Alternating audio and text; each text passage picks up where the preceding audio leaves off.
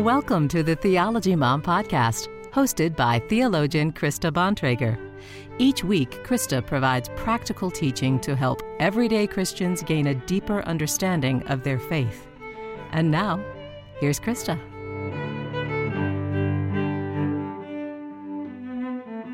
Happy Monday, everyone. Good morning, good afternoon, or good evening, wherever you are watching me from around the world. Thank you for joining me for this week's live teaching. I am Krista Bontrager. I am a theologian and public apologist, and this is the show where I offer teaching about the Bible as well as theological commentary on social issues. This is part two of an extended teaching series that I am doing right now called Everyday Evangelism. Now, last week I kicked things off with a live teaching entitled why Aren't We Sharing the Gospel? where I attempted to review a number of the obstacles of what that I often hear when talking to people about why they don't share their faith. I truly hope that you have started a conversation with the Lord about your own obstacles to sharing the faith, asking Him for His insight and wisdom about how you can make progress in this area maybe asking Him to bring you into a clearer conviction or commitment to things you need to change in your mindset, your attitude, your life choices. But I do hope that you are making progress in this area of your spiritual life and that, that will continue as we unfold these conversations together. I know that I'm in that conversation, so I do hope that you are too. Now, toward the end of the teaching, I gave a basic definition of the word gospel, which we said means good news. It means to proclaim glad tidings. It comes from the Greek word euangelion. And this is where we get the word evangelism or evangelical. It comes from the Greek word euangelion.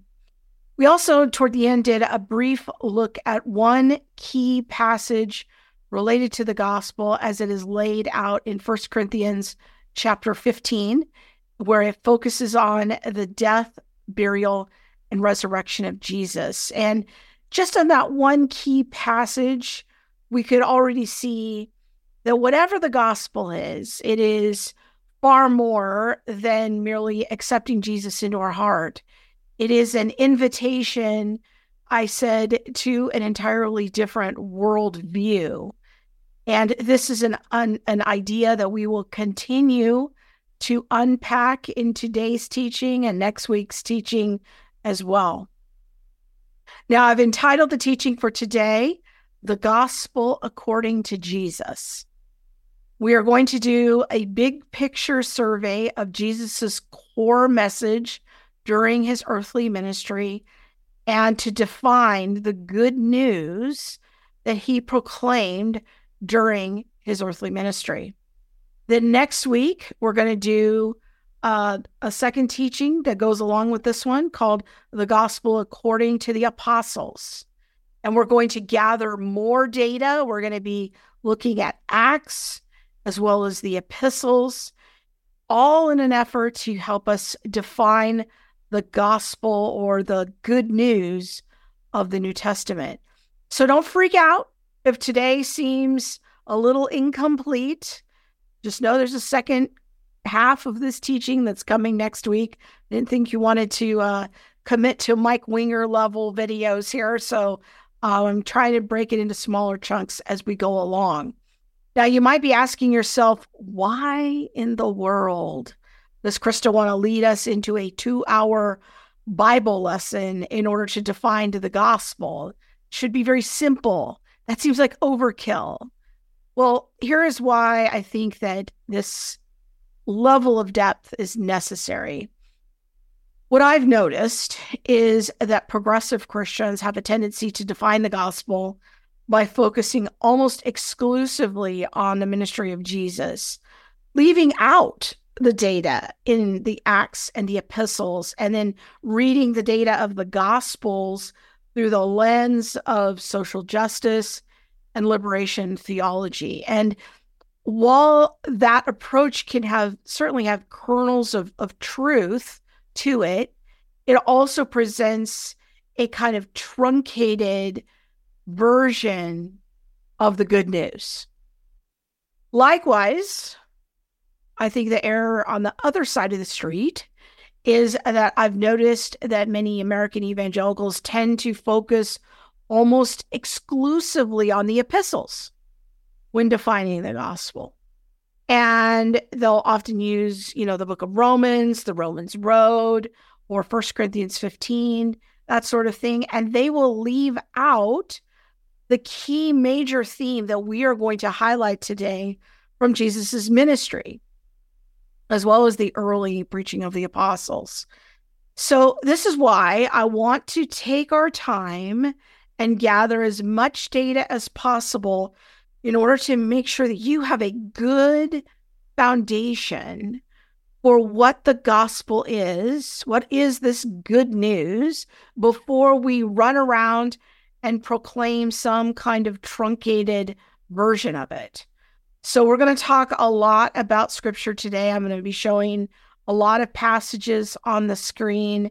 And I want to strongly encourage you to read through Matthew, Mark, Luke, and John for yourselves, to be a Berean, to pursue the interpretation of all of the passages we're going to look at uh, in context. I can't uh, break this down again because if I were to look at you know, the minutia of every single passage we're going to go through today, this teaching would be eight hours long. But that's not to say that I haven't done my due diligence in wanting to make sure I'm interpreting passages in context, not just cherry picking a bunch of things to fit my agenda. So I do want to encourage you test all things, you know, and to look at the larger context of these passages. Get out your Bibles, read along with us, and continue to read through Matthew, Mark, Luke, and John over and over and over. That's really the best way to begin to see themes emerge. So, all right, with that, uh, let's get into it. Now, the life of Jesus must first and foremost be understood in the broader context of the Jewish people. Jesus was a Jew. I don't like it when people say Jesus was a Middle Easterner, he was a Palestinian. I've gone over that in a bunch of conversations last December.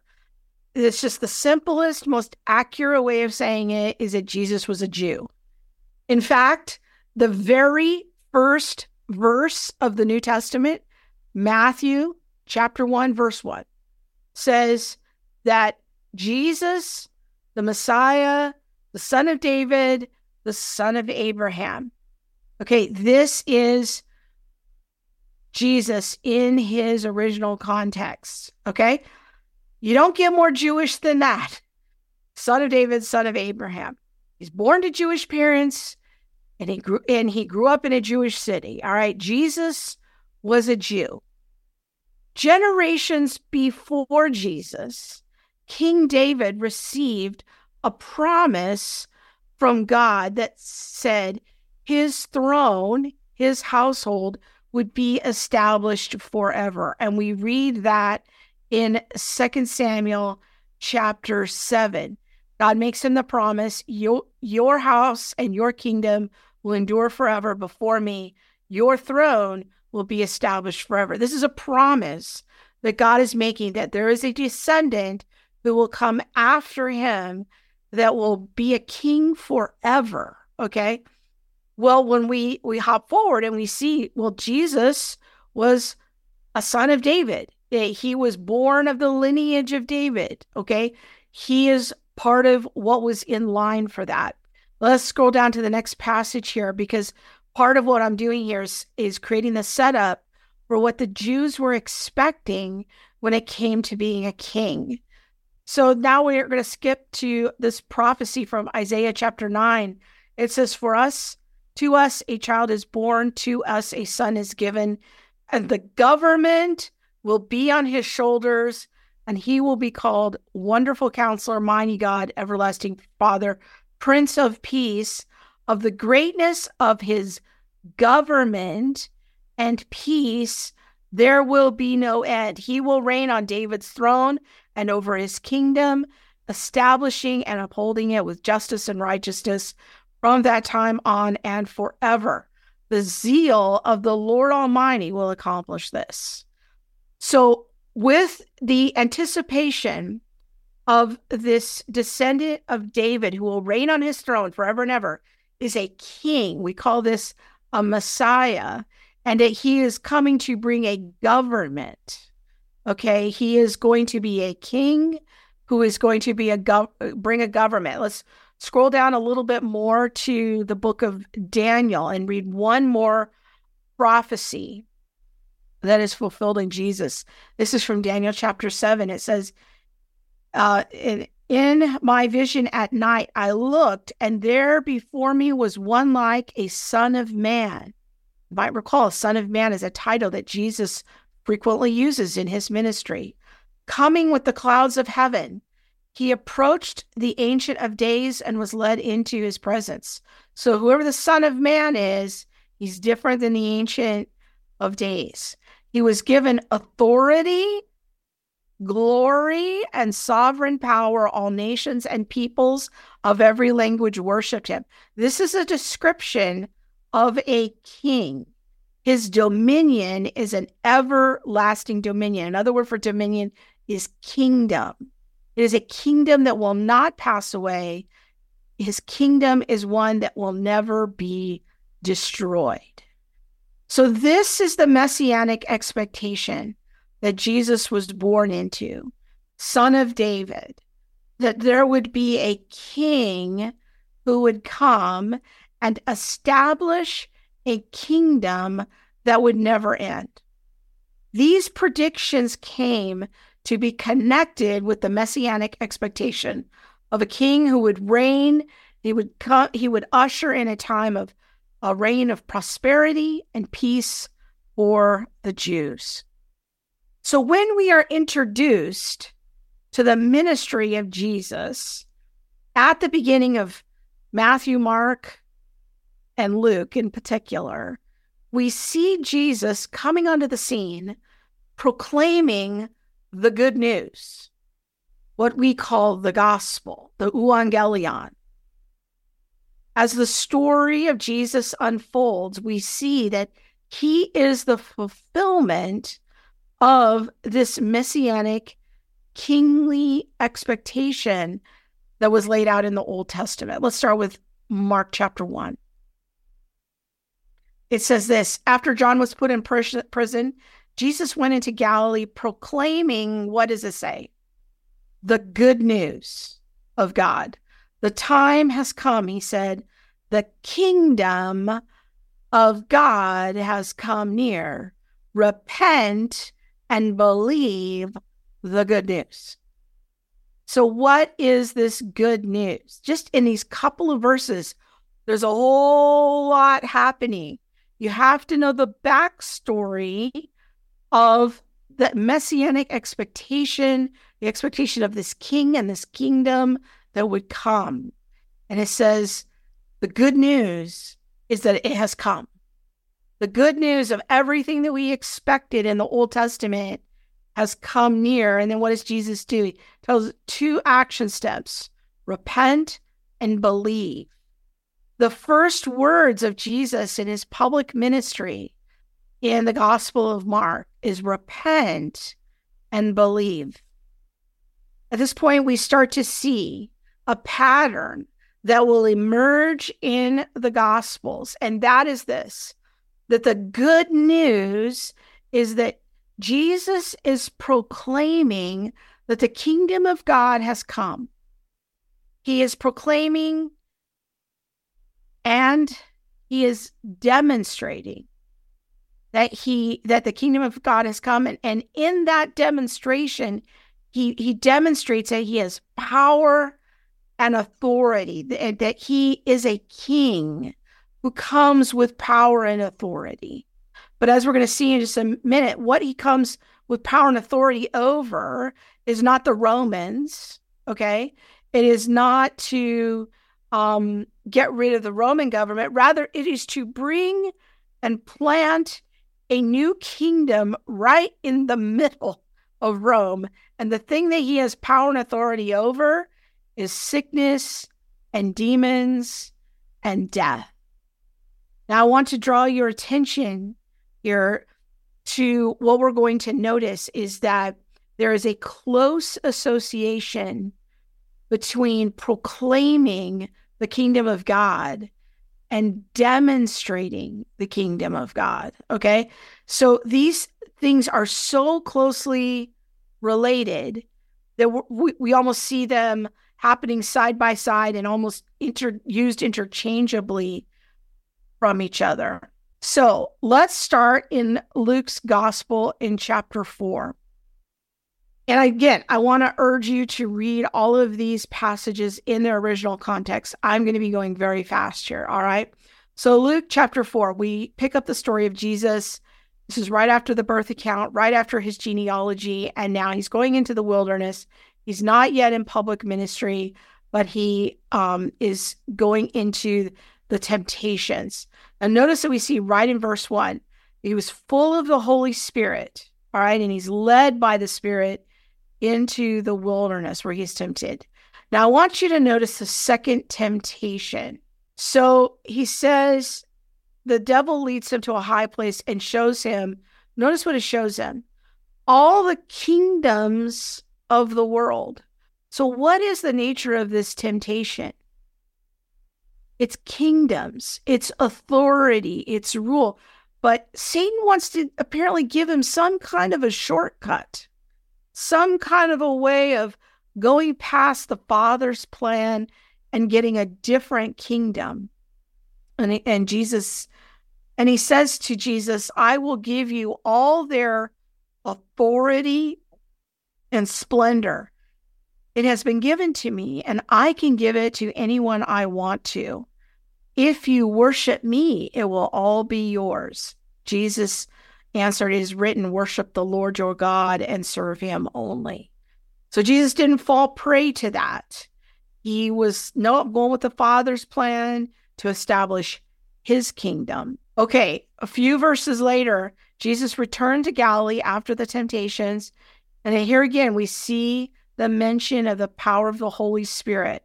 News about him spread throughout the whole countryside. He was teaching in their synagogues. Everyone praised him. So word is starting to spread. He went to Nazareth, his hometown, where he had been brought up. And on the Sabbath day, he went into the synagogue, as was his custom. He stood up to read. Now, this is something that a rabbi would do. And if we had read in the context back in chapter three, we would read that he is the age of a rabbi, you know, that he's starting his ministry when he was 30 years old. So he goes into the synagogue at his hometown, reads the scroll of the prophet Isaiah, was handed to him. Unrolling it, he found the place where it is written. I want you to notice here what it says The Spirit of the Lord is on me. We've already read that a few times. The Holy Spirit is on him because he has anointed me to proclaim good news. Evangelion. What is this good news? He's been anointed to proclaim it to the poor. He has sent me to proclaim freedom for the prisoners, recovery of sight for the blind, set the oppressed free, and to proclaim the year of the Lord's favor. Then he rolls up the scroll, he gives it back to the attendant, and sits down. The eyes of everyone in the synagogue are fastened on him. He began by saying to them, Today this scripture is fulfilled in your hearing. He's making a very direct claim that person that you read about in the Old Testament, the Messiah, the son of David you were looking for, I am he.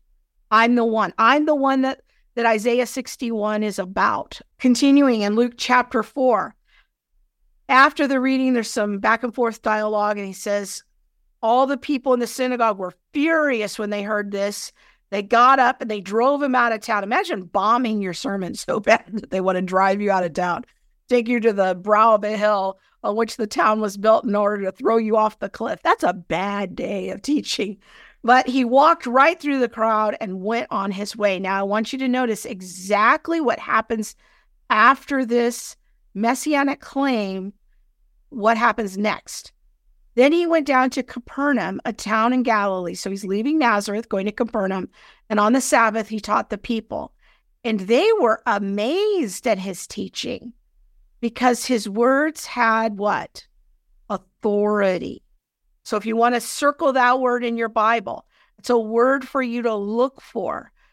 He had authority. They were amazed at his teaching. In the synagogue, there was a man possessed by a demon, an impure spirit. He cried out at the top of his voice, Go away. What do you have with us, Jesus of Nazareth? Have you come to destroy us? I know who you are, the Holy One of God. I know who you are. You're the Messiah. Be quiet, Jesus said sternly. Come out of him. So he sends a command. He rebukes that spirit. Then the demon threw the man down before them all and came out without injuring him. All the people were amazed. They were amazed. There's that phraseology again. And they said to her, What words are these? What words these are? With here's here's two key words to circle in your Bible. With authority and power he gives orders to impure spirits and they come out. And the news about him spread throughout the surrounding area. So here again, we've got what was said earlier in chapter four that the news is spreading. So, what does he have power and authority over? He said, first, he makes a claim I am the Messiah, I'm the one you've been looking for. And then he immediately demonstrates and proclaims the good news how does he do it? He drives out a demon. Okay. And he speaks and teaches with authority. All right, let's keep let's keep scrolling. We're still in Luke chapter 4. Jesus left the synagogue and he went to the home of Simon. Now Simon's mother-in-law was suffering from a high fever and they asked Jesus to help her. So he bent over her and rebuked the fever and it left her. She got up at once and began to wait on them. At sunset, the people brought to Jesus all who had various kinds of sickness, and laying his hands on each one, he healed them. So he's now demonstrating the kingdom of God through healing and casting out demons. Okay, let's keep going. We're still in Luke chapter 4. At daybreak, Jesus went out to a solitary solitary place. The people were looking for him and they came to where he was and they tried to keep him from leaving. But he said, here's here's the key to the whole thing. You want to underline this in your Bible. I must proclaim the good news of the kingdom of God to the other towns because this is why I was sent. And he kept on preaching in the synagogues and the synagogues of Judea. So, what is he doing? He's proclaiming and demonstrating the kingdom of God has come. That is the good news. That is what Jesus is up to. Now let's keep going. Now we're going to switch over to Matthew's gospel, Matthew chapter 4. Jesus went throughout Galilee teaching in their synagogues. Notice the wording here. You can underline this proclaiming the good news of the kingdom. Now, how does he do this? He proclaims the good news of the kingdom and then he demonstrates it, healing every disease and sickness of the people. News about him spread all over Syria, and people brought to him all who were ill with various diseases, those suffering severe pain, the demon possessed, those having seizures, the paralyzed, and he healed them. This is a great summary of what it is that Jesus is up to. He's the good news, he's proclaiming and demonstrating the kingdom of God has come. All right, Matthew chapter 9. Jesus went through all the towns and villages, teaching in their synagogues, proclaiming the good news of the kingdom and healing every disease and sickness. When he saw the crowds, he had compassion on them because they were harassed and helpless like sheep without a shepherd.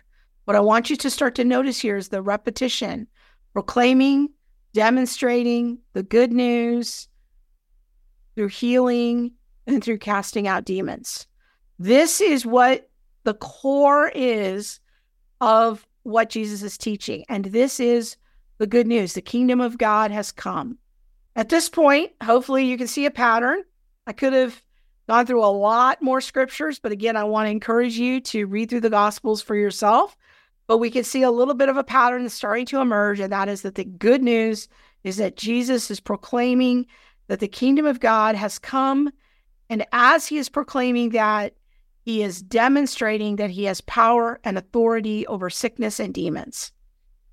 Okay, now, even though the kingdom of God is one of the key themes of Jesus' teaching, I would say it's the core theme that Jesus is teaching.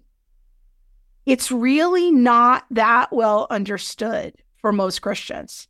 I think if you asked everyone in your small group to define the kingdom of God, you would probably get a variety of answers. And because of this confusion, I want to unpack a few more specifics of what the Bible means, what Jesus meant when he was talking about the kingdom of God and the kingdom of God has come. I want to look at a few of the parables of Jesus. And in order to illustrate a little bit more of what the kingdom of God is like. But again, I want to encourage you read the gospels. Um, once you start seeing this kingdom of God focus, it, it really just starts jumping off on practically every page, especially in the, the first half of the gospels. I'm going to give you just a quick little snapshot here Think of this as like you're walking through Costco and you're getting a little free sample. Okay. We're just going to do a quick 30,000 foot survey of a few of the parables of Jesus when he teaches about the kingdom. And I've selected only parables in Matthew just to give you a little bit of a sampling. Okay, we're going to, a lot of these are in Matthew chapter 13. So one of the parables says, told him a parable, the kingdom of heaven, and the kingdom of heaven is the way that that Matthew talks about the kingdom of God. He says the kingdom of heaven is like a mustard seed which a man took and planted in a field. Though the smallest of seeds, you know, when it grows, is the largest of plants. It becomes a tree, so the birds come and perch in it. Okay, now when we read a parable, we want to look for the key idea, the one key idea. Well, what does it say? It says uh, the kingdom of God you want to know what the kingdom of God is? Well, it's kind of like this.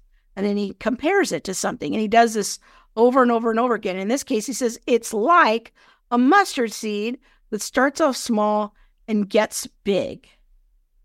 He continues in the next parable. He told them still another parable. The kingdom of heaven is like yeast that a woman took and mixed into about 60 pounds of flour until it worked all through the dough. So another comparison he makes is that it's it's it's like it's not only just small, it starts small and then it gets big, has a big outcome, a big effect. It also has this like transforming effect, kind of like when you put yeast in dough and then you watch it rise over time, it it becomes something else. It it has this transforming effect throughout the whole dough. That's kind of what the kingdom of God is like. Let's read a few more parables. The kingdom of heaven is like a treasure hidden in a field. When a man found it, he hid it again. And then in his joy, he went and sold all that he had so he could buy that field. You know what the kingdom of heaven is like? It's it's so precious and so valuable that you ought to want to pursue it, even if it costs you all your worldly goods. You you want to go after it. You want to you want to grab it. You want to lay hold of it. And you're even willing to sacrifice your earthly goods in order to get it. You know what else the kingdom of heaven is like? It's like a merchant looking for fine pearls. He found one when he found one of great value, he went away and sold everything he had and bought it. It's so much more valuable than anything this world has to offer. That is what the kingdom of God is like. So, what have we learned so far? The kingdom of God has come. We've learned that it's to be prized and pursued. Well, how then do we become a citizen of this kingdom? Well, let's check out again some verses from Matthew and, and Mark.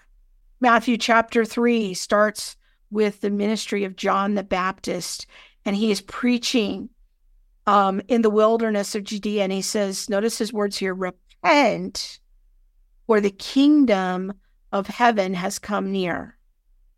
Okay. And then what did they do in verse six? Confessing their sins, they were baptized by him in the Jordan River. So it's a call to repentance. And then there's a response to confessing their sins. But when he saw that many of the Pharisees and Sadducees coming to where he was baptizing, he, when he said to them, You brood of vipers, who warned you to flee the coming wrath? Produce fruit in keeping with repentance. And do not think that you can say to yourselves, We have Abraham as our father. I can tell you that out of these stones, God can raise up children for Abraham. The axe is already at the root of the trees, and every tree that does not produce good fruit will be cut down and thrown into the fire. What is happening here is that John is telling the Jewish leaders, he, he's clarifying who the real Jews are. Okay. He's, he, in a way, he's telling the Jewish people, you're outside of the covenant.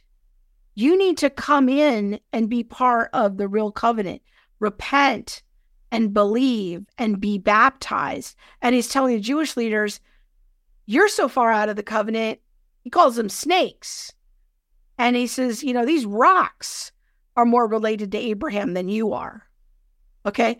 So it's it's trying to get their attention that although they think they are on the inside, they are actually on the outside of the covenant.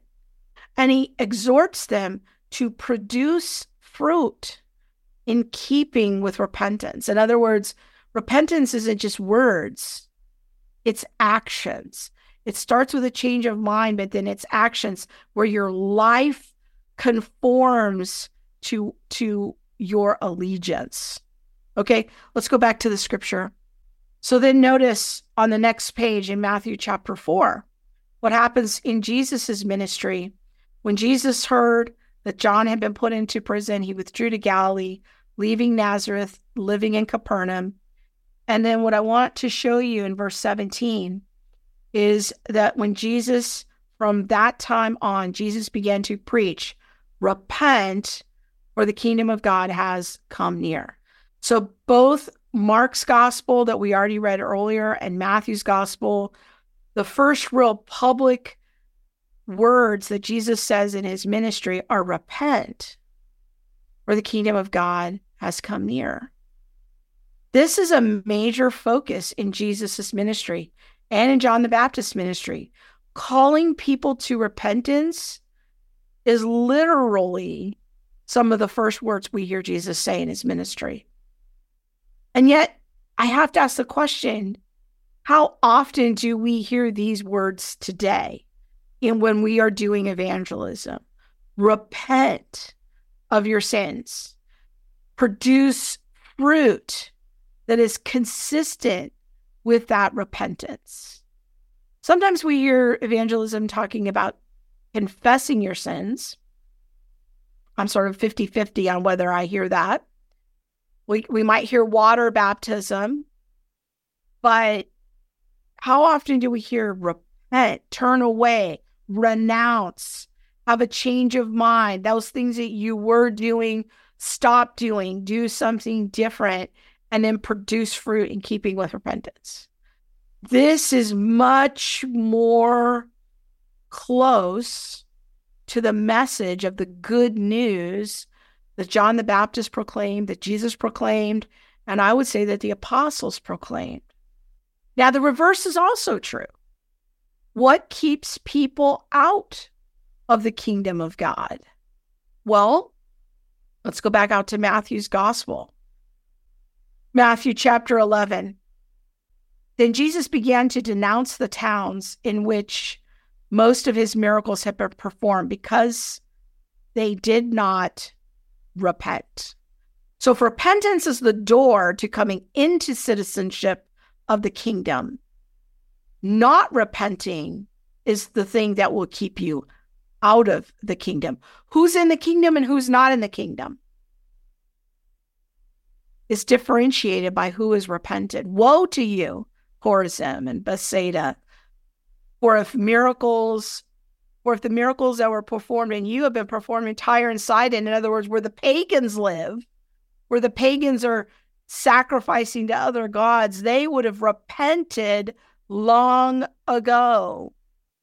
But I tell you, it will be more bearable for the pagans on the day of judgment than for you. Okay. So, how do we get into the kingdom? Is through repentance.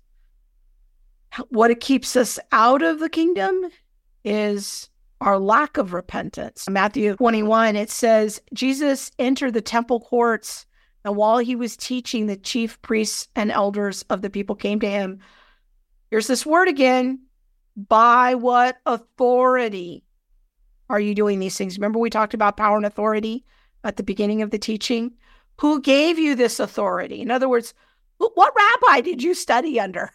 How did you get this information? What is the authority you speak in? Because I don't know what rabbi you studied under. That's what they're asking. Where did you go to seminary? Where did you get your PhD? Who did you study with? Jesus replied, I will also ask you a question. If you answer me, I will tell you by what authority I'm doing these things. John's baptism, where did it come from? Was it from heaven or from a human origin? They discussed it among themselves. And they said they could see the horns of the dilemma here. If we say from heaven, he will ask, then why don't you why didn't you believe in him? But if we say of human origin, we are afraid of the people, and they all hold John to be a prophet. So they answer to Jesus, We don't know. And then he said, Neither will I tell you by what authority I am doing these things. And then he tells a parable of the two sons. And it is a parable about one son who told his father, No, I'm not going to go out in the field and work. But then later reconsidered and he went out and he worked. And then the second son said, Yeah, father, I'll go out and work. But then he did it. And Jesus says to them, Truly, I tell you, the tax collectors and prostitutes are entering the kingdom of God ahead of you. For John came to you to show you the way of righteousness. He showed you how to live. He, he, he was teaching you how to produce fruit in keeping with repentance. And you did not believe him, but the tax collectors and the prostitutes, those who didn't, they didn't believe in me at first. They didn't obey my righteousness, my, my commands, my laws, my statutes. They didn't do that at first. But they are doing it now. They have repented of their sins. They have come into the kingdom. And even after you saw this, you did not repent and believe him. This is all a question of who's in and who's out, who's inside the covenant, who's out, who's inside the kingdom and who's out. The people who think that they are a shoe in to be in the kingdom are definitely the religious leaders, but they're not wanting to come into it through the correct door. They don't want to come into it through repentance. They want to come into it because of their birth connection to Abraham. And Jesus is trying to tell them in this government, in this government, you're not born into citizenship. You have to come into citizenship. You have to make a conscious decision to come join and be a citizen of this kingdom, of this government. So you might think you're born into it, but that's not how it works. In Messiah's kingdom, you must be intentional. And the way in, the path to citizenship is repentance. Okay? So this is the sifting that I think Jesus alludes to in the parables that we see in Matthew chapter 13. It tells talks about the wheat and the tares growing up together. And this is from Matthew chapter 13. Jesus told them another parable. You know what the kingdom of heaven is like? It's like a man who sowed good seed into his field. But while everyone was sleeping, one night an enemy came and sowed weeds among the wheat. And then he went away, and then they were just kind of all growing up together. And this owner's servant said, You know, shouldn't we try to sort this out? and he, he says, No, let's not pull them up. Because while you're pulling up the weeds, you may uproot the wheat as well. Let's just let them grow together until the harvest. And at that time, I will tell the harvesters first collect the weeds, tie them into bundles, and let them be burned, and then gather the wheat and bring it into my barns. This is what the kingdom of heaven is like. The kingdom of heaven is going to be something where you're going to see some people that you're going to wonder like are they really citizens of the real kingdom? Who are these people? Who are these kind of imposters that are growing up side by side? The great judge is going to sort that out at the last days. The parable of the net. Once again the kingdom of heaven is like a net that was let down into a lake and it caught all kinds of fish. And then it was full, the fishermen were pulling it up on the shore and they sat down, they collected the good fish in baskets and they threw the bad ones away. This is how it'll be at the end of the age. The angels will come and separate the wicked from the righteous. That's what the kingdom of heaven is like. We, we might see some people kind of trying to fly under the radar, being counterfeits, being imposters. But we know that the judge, the ultimate judge, the king, he's going to sort it out. And it's going to be just and it's going to be fair. And he's got perfect discernment and he's going to know who the real people are who are on the inside, who the people are that are on the outside.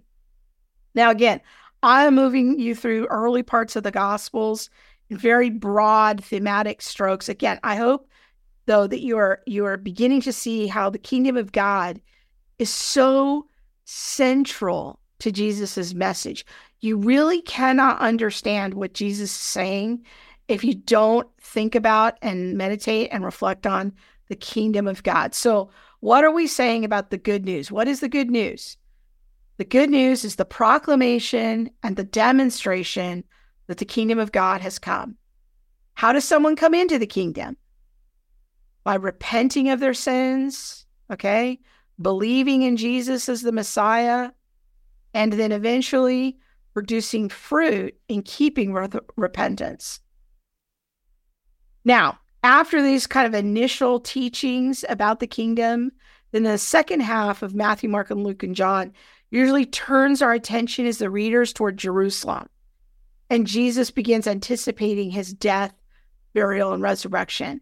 And that's kind of the next phase of ushering in the kingdom of God. So let's t- take a look at these first verses in the book of Hebrews in the next part of establishing God's kingdom.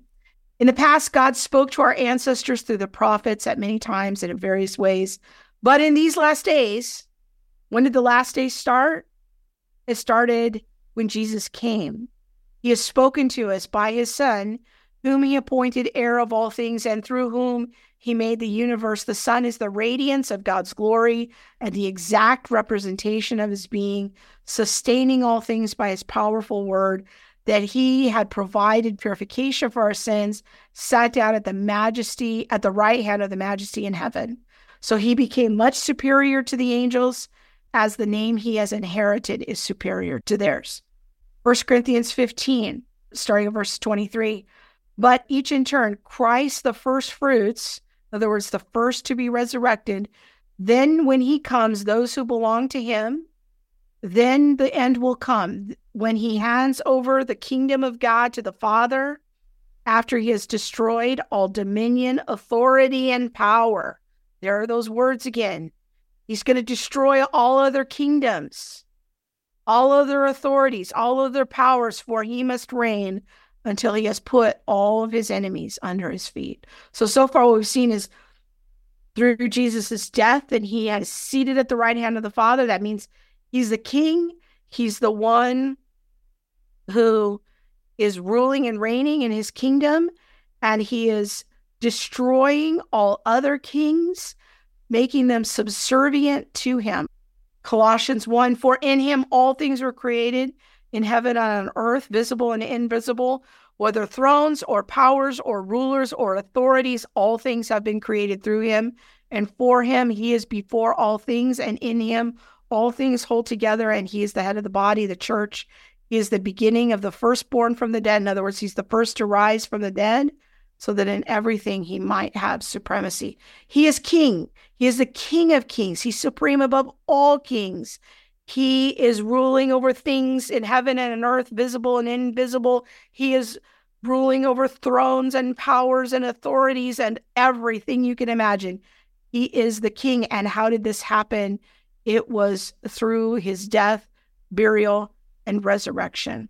So, how do we put all of this data together?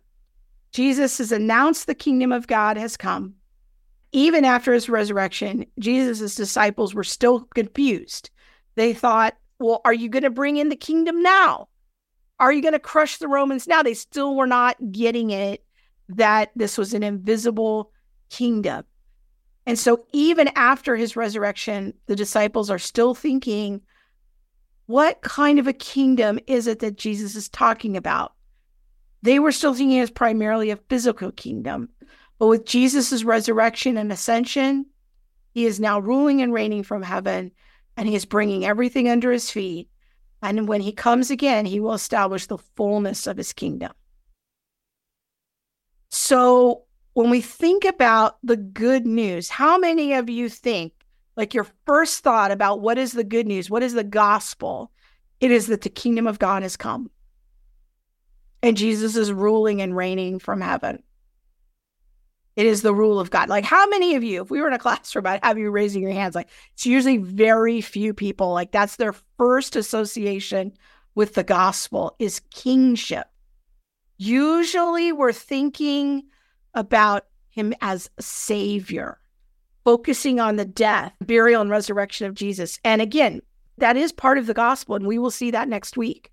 But in the teaching and ministry of Jesus, the primary message of the good news is that the kingdom of God has come. There is a Messiah who has come and fulfilled the expectations of the Jews. God is ruling. But this is not a kingdom about setting up earthly palaces. And this is why I think it's Jesus says in John 18, when he's about to be arrested, he says, My kingdom is not of this world. It's not about building earthly palaces. In Acts 17, Paul says he, that the creator doesn't live in temples made by hands, human hands. It is an invisible kingdom. It is not a human government. In Luke chapter 17, Jesus was asked by the Pharisees when the kingdom of God would come, and he asked them, The kingdom of God is not coming with signs to be observed, nor are they going to say, Look, there it is, or there, there's the kingdom of God. No, that's that's not what it is. It's that God is in you. And so wherever God's people are, that's where the kingdom of God is. If the kingdom of God is not first and foremost a physical place, then what is it? It is primarily a kingdom that is about reversing the curse. Remember Adam and Eve back in Genesis? They were created to do what? They were created to rule and to reign, to have dominion over creation. They were appointed as God's governors. But things became corrupted after the fall, and like a deadly mold that just spread its poison into everything it touched, human relationships were destroyed, and humanity's ability to perfectly and justly rule God's creation was also corrupted. And Jesus came to start that long process of restoring life to the creation.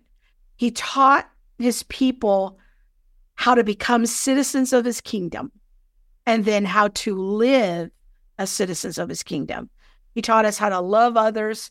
He inaugurated a way to transform wicked human hearts through the power of the Holy Spirit. We'll see more about that next week. And we we learn about the doorway into the kingdom is through repentance. And without repentance, people remain outside of the kingdom. They cannot become citizens of the kingdom. The kingdom also means that Jesus is the Messiah, has power and authority over sin, death, and the devil. He and to prove that, he forgave sins and he cast out demons and he healed the sick and he raised the dead. But the kingdom is also a message about God's redemptive work accomplished through the the the life, death, resurrection of Jesus. And, and by conquering death, he became the king who rules and is reigning from heaven and putting everything under his feet. This is what I call an already not yet kingdom. The kingdom has come. Jesus is ruling and reigning. And when he comes again a second time, the kingdom will come into its fullness. So once someone comes into the kingdom and under God's governance, they're a new creation. They have citizenship in a new kingdom. They have new loyalties and new allegiances. In fact, it is an allegiance that is so powerful that it divides earthly families. Jesus says, I did, I did not come to bring peace, but a sort of division between mothers and daughters and mother-in-laws and daughter-in-laws and sons and fathers and that our true citizenship is displayed and who our loyalty is to. So, how does this then impact how we do evangelism? Jesus is seen in the Gospels over and over and over again, going throughout all the cities and villages, bringing a message of the kingdom of God to where they live and everywhere he went. The the the the kingdom, the seeds of the kingdom were planted and, and began to flourish, except in towns where they they wouldn't accept him as as the Messiah. So we see people hearing the, the good news that the king has come, the kingdom has come, and they start getting healed in the name of the king and and they're encouraged and edified and they're in awe of the teaching and they're radically transformed. They're never the same. But we don't we don't see that. Our evangelistic efforts don't look like that a lot of times. Why is that? I've thought a lot about this for the last eight years or so, a lot. Why does our evangelism, especially in the West, so often seem so weak and so fearful and without the kind of transformational fruit that we see in the ministry of Jesus? Here's a thought that I've had about this. I think it's because, in part, I'm not saying this is the whole answer, but it's one of the answers that I've thought about it. And I, I think it's true. You can try it on. Is that we've exchanged the good news of the kingdom of God for a sales campaign. The marketing pitch often reduces the gospel to, you know, four easy steps Get the customer's attention. God loves you and he has a wonderful plan for your life. Show the customer the need for what you're trying to sell them. You're a sinner. You need you need forgiveness of your sins. That you demonstrate how the product you're selling will satisfy your need, their need. Jesus is the savior. And then you want to sign the client up. Here's a decision card. Say the sinner's prayer. We've got it so reduced down to these steps that's almost hard for our minds to even comprehend. Wait a minute. When Jesus says the good news, it is the proclamation and the demonstration of the kingdom of God. What am I even supposed to do with that? Like, how do I cram that into a two minute pitch? We, we've tried to make the gospel an easy sell. But I think that one of the reasons that our version of the message lacks power is because it is so truncated. And now, and, and that's not to say, and I saw, I know somebody's going to come on the comments and say, well, you know, I was saved through some heretical teacher. God can use anything. Yeah, I, I understand that. God can use anything. But just because God can use anything and he works through our weakness, and, you know, he can even find a donkey to, to give a prophetic word, that doesn't mean that it's what he's really teaching in the Bible. Like, I don't think that his ideal is that his people just not apprehend the basics of what Jesus came to proclaim. Like I'm I'm thinking that it's probably actually supposed to work a little bit differently than the sales pitch. Real evangelism, if I'm looking at the pattern and ministry of Jesus is that involves inviting people into true discipleship. And that requires us to get beyond a mindset of just getting people to say a sinner's prayer and sign a card and get to the end of the sales pitch. We are inviting people, like I said last week, to an entirely different worldview. I think to maybe put it more biblically, the good news of the kingdom of God is a call to come under the authority of an entirely different government with a different law code of conduct and a different culture. And it involves having completely different allegiances. And this is what we have to begin to wrap our minds around. When we are engaging in evangelistic conversations, we need to be clearly communicating the reality that becoming a Christian is not simply adding Jesus to what we are already doing in our lives. It involves coming into a conviction that Jesus is king. And if it is true that Jesus is king and that he has conquered sin, death, and the devil, it means that he is inviting me to make him king over every square inch of my life. Now, the process of making that a reality, it will take a lifetime. It's not an instantaneous thing, but there's a very real sense in which it is true that Jesus is king of my life from the very moment that I repent of my sins and put my full faith, hope, and confidence that Jesus is the one that the world has been longing for. My loyalty is to obeying God first above all others, no matter what it costs me. So when, when Christians pledge allegiance to the flag of their country, we we do it with a bigger truth in mind that our allegiance our a deeper allegiance is what we have is to God that it is deeper than any allegiance we have to a to an earthly government, we have a, a, a, a higher allegiance, a deeper allegiance to a heavenly government. And so when I think about evangelism, I think about how politically divided so much of us are. And I've been wondering, like, how could we connect that division to an evangelistic or a gospel conversation? And I think that there is a deep longing in the hearts of humanity to look for political solutions. I don't think that's an American problem. I don't think that's a problem that's just emerged in the last 10 years. I think it's a it's a human problem. And if we look at back in human history, we will see that there is a deep longing in human hearts for solutions to living in a very broken world. And every civilization has looked for leaders to solve humanity's most basic problems.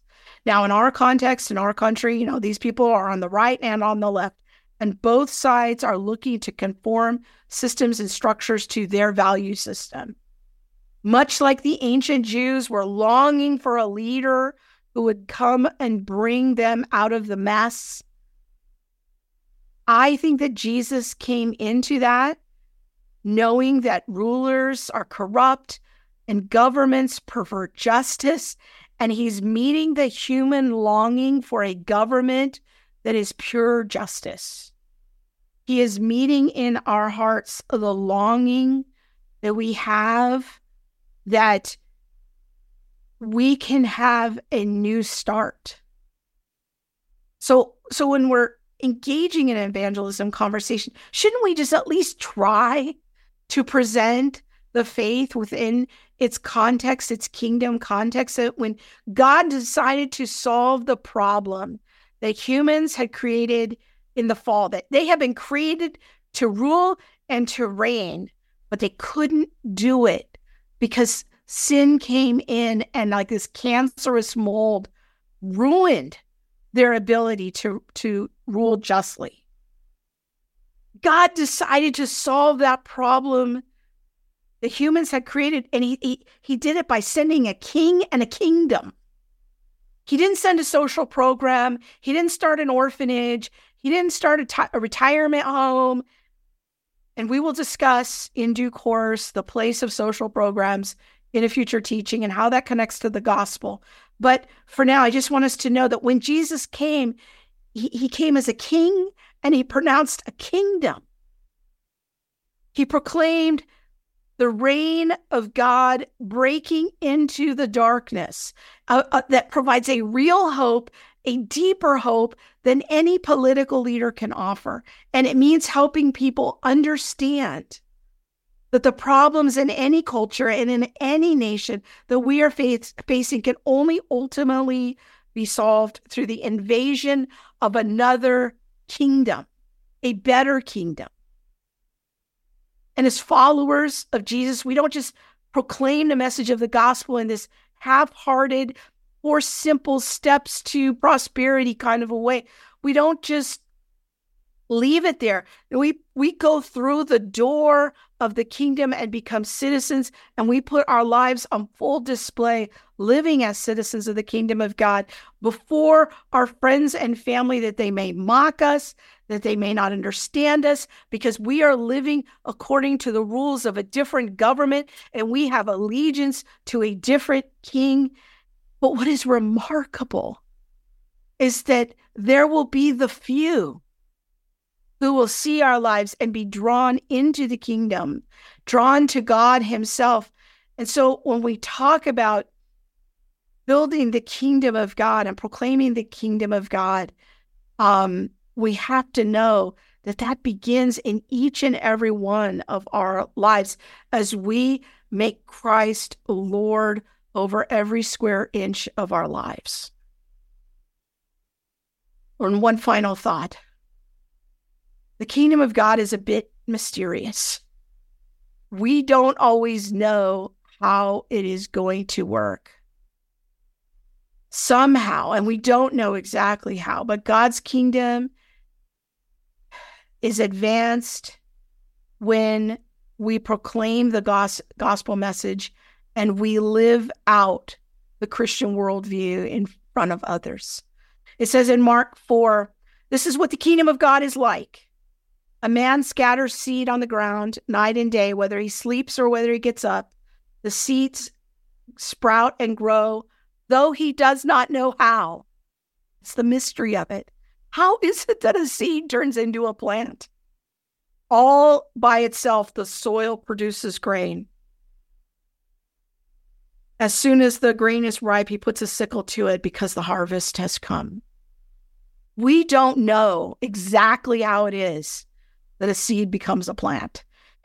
And we don't exactly know how the kingdom of God works, how it works So when we proclaim in our deficiency and in our difficulty, and when we make mistakes, that somehow, some way, the kingdom of God is still built. I don't know how all of that works, but I'm just trying to the best of my ability to be obedient and to put my life on display, even with all of my failings. And I do have so many, but somehow, some kind of a way, God uses that to build his kingdom. Okay.